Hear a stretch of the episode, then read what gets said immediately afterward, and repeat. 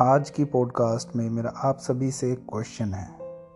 हमारे लाइफ में, हमारे लिए, हमारे रिश्तों के लिए सबसे बड़ा डॉक्टर हीलर कौन है? वक्त। सही आंसर है वक्त। वक्त बड़े से बड़ा घाव भर सकता है। बड़े से बड़ा रिश्ता जो कि टूट चुका है, लेकिन वक्त के साथ वो भी भर जाता है। जो दूर होते हैं, अक्सर वक्त उन्हें करीब ले आता है। तो क्या हम समझ सकते हैं या सोच सकते हैं कि वक्त कोई डॉक्टर है? क्या वक्त कोई डॉक्टर है, खराब कुछ भी हो, वक्त सब ठीक कर देता है। और जिसको प्यार करो, अक्सर वही आँसू देता है। लेकिन कोई नहीं, वक्त सब ठीक कर देता है।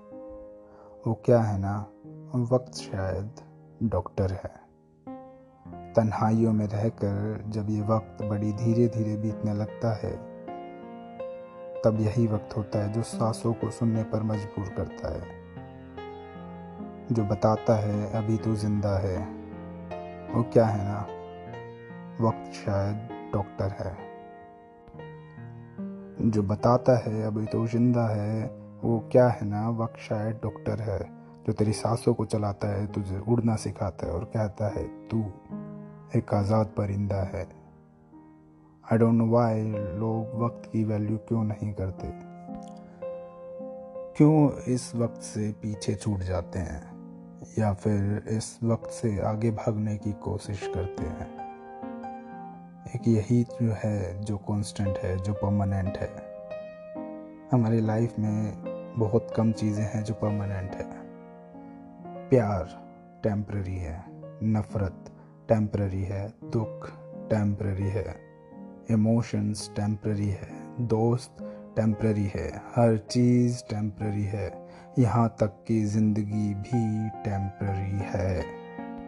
तो जो चीज़ अभी है, जो जज्बात अभी है, जो इंसान अभी है, जो वक्त अभी है जो वक्त हमारे साथ है, जो वक्त हमारे पास है, उसकी वैल्यू करो, उसके साथ चलो।